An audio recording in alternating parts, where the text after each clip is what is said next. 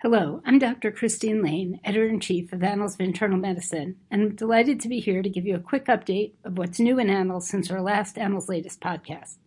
Let's begin with the new pandemic-related articles, and then we'll move to other topics. First is a retrospective cohort study among frontline personnel in Denmark that found the receipt of the AZD122 COVID-19 vaccine was associated with a small excess risk for deep venous thrombosis, although the corresponding risk for the more rare and severe thrombotic outcomes, such as cerebral venous sinus thrombosis, were not statistically significantly increased. Statistical precision was low, and clinically relevant risks could not be excluded with certainty. However, there was no statistically significant association of BNT162b2 vaccination with thrombotic or thrombocytopenic events. Reports of waning vaccine-induced immunity against COVID-19 have surfaced, and the long-term protection conferred by previous infection with SARS-CoV-2 also remains unclear. Researchers from Israel reported a study that compared the long-term protection of immunity following infection, sometimes referred to as natural immunity, to vaccine-induced immunity. The study population included 673,676 individuals aged 16 or older who had received COVID-19 vaccination by February 28, 2021, 62,833 unvaccinated persons who had experienced a documented SARS-CoV-2 infection by February 28, 2021, and 42,099 persons who had both a documented SARS-CoV-2 infection by February 28, 2021, and had received a single dose of the vaccine by May 25, 2021. The researchers collected data on 4 SARS-CoV-2 related outcomes: infection, symptomatic disease, hospitalization, and death. Outcomes were evaluated between June 1st to August 14th, 2021, corresponding to the time in which the Delta variant became dominant in Israel. SARS-CoV-2 naive vaccinees had a 13.06-fold increased risk for breakthrough infection with the Delta variant compared to unvaccinated, previously infected individuals when the first event, infection or vaccination, occurred during January and February of 2021. The increased risk was significant for symptomatic disease as well.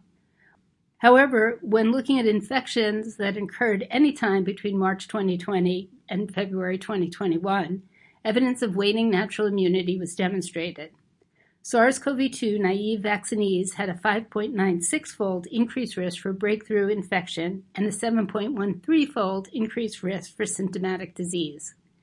These findings suggest that previous infection may confer longer-lasting and stronger protection against infection and symptomatic disease caused by the Delta variant of SARS-CoV-2 compared to the immunity following the 2 doses of BNT162b2 vaccine.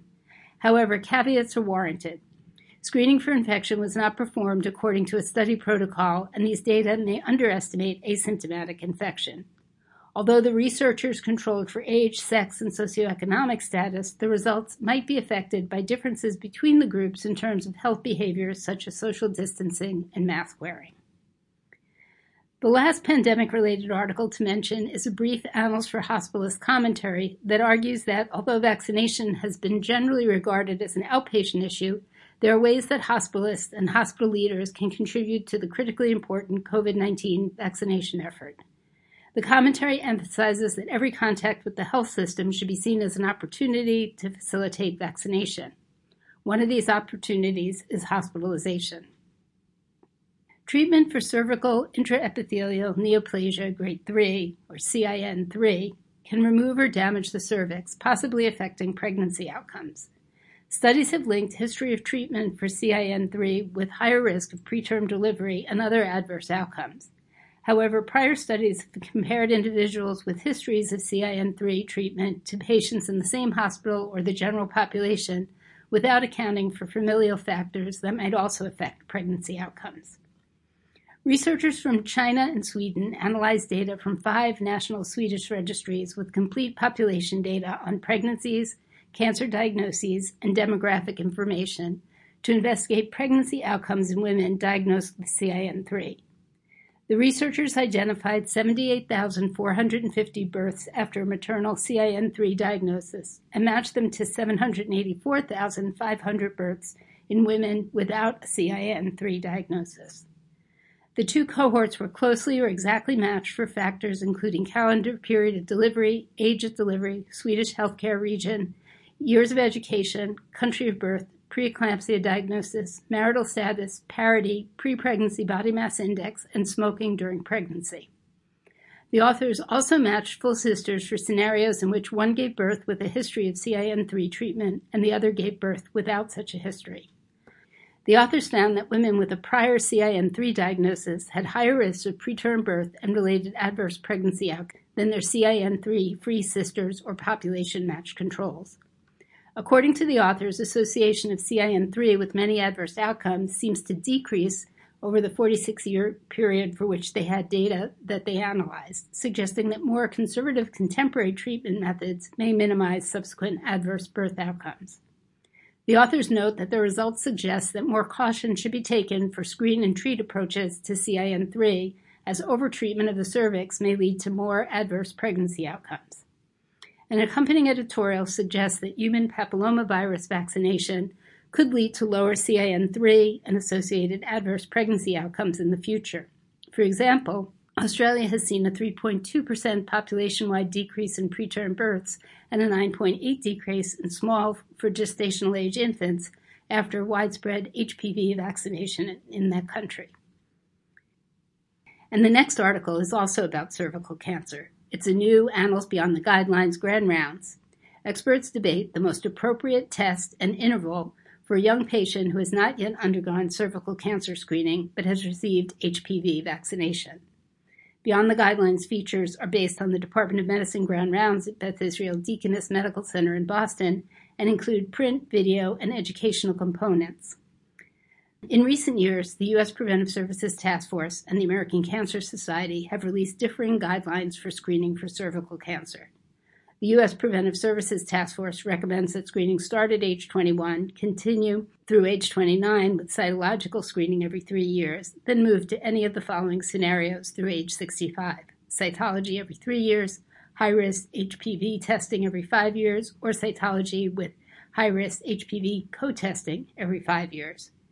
The American Cancer Society recommends that screening start at age 25 and then continue every 5 years until age 65, with high-risk HPV testing alone being the preferred screening method at any age. Grand Rounds discussants, Drs. Amy Weinstein and Uma Farid, debate the case of a 22-year-old woman who has not yet undergone cervical cancer screening but who has received HPV vaccination. In their assessment, both Drs. Weinstein and Farid agree that the patient's vaccination status should not impact screening choices or intervals. Because of the patient's age and medical history, Dr. Weinstein recommends that she begin high-risk HPV screening at age 25 to avoid unnecessary testing. Dr. Farid recommends that the patient should undergo screening now because she is overdue for screening under the U.S. Preventive Services Task Force guidelines. Both clinicians also agree that as the rate of HPV vaccination increases, cervical cancer will be less common and guidelines will need to evolve to include later start ages, longer intervals, and less testing for patients who have been vaccinated. Moving from cervical cancer to anticoagulation for patients with diabetes and atrial fibrillation. A retrospective cohort study of patients with atrial fibrillation and diabetes found that the use of non-vitamin K antagonist oral anticoagulants was associated with lower risk of diabetes complications and mortality than warfarin. These findings suggest that non-vitamin K antagonist oral anticoagulants may be a better therapeutic choice for this patient population.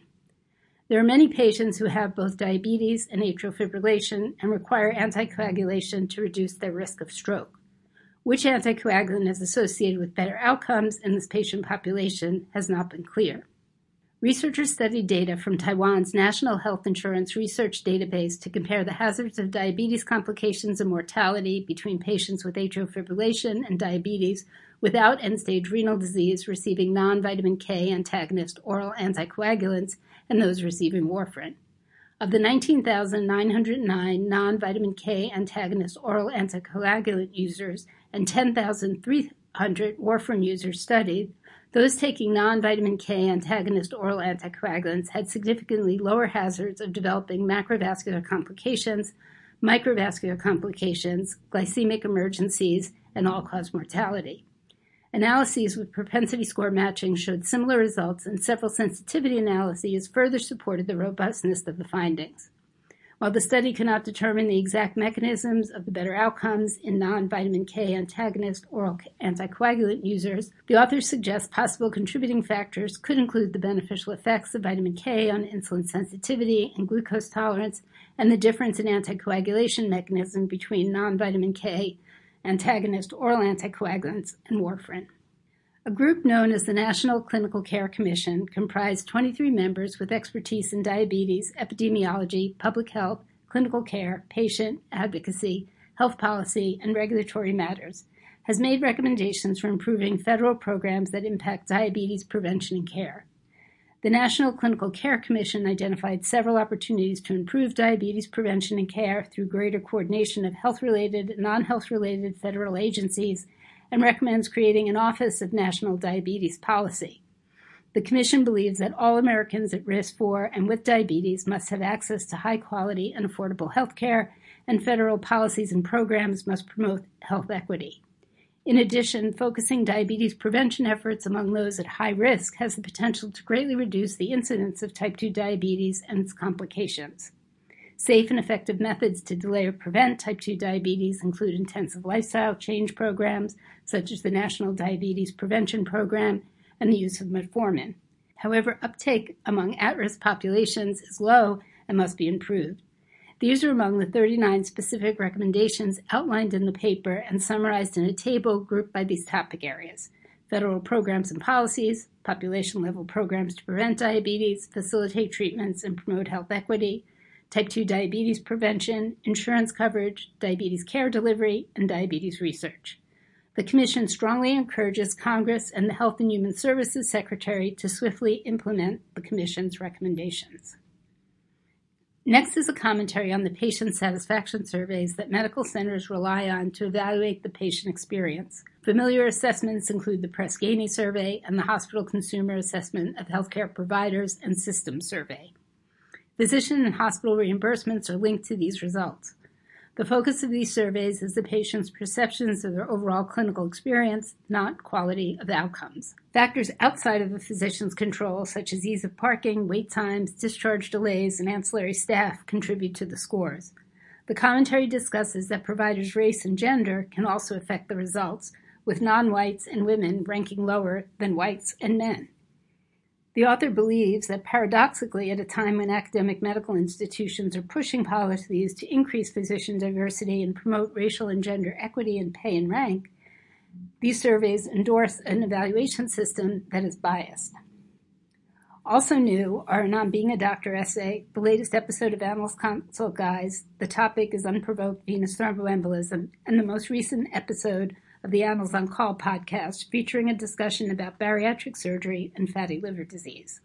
That brings us to the end of the February 15, 2022 Annals of Internal Medicine podcast. Thanks for listening, and I hope you will go to annals.org for a closer look at some of the new material I've highlighted here. Thanks to Beth Jenkinson and Andrew Lyman for their technical support.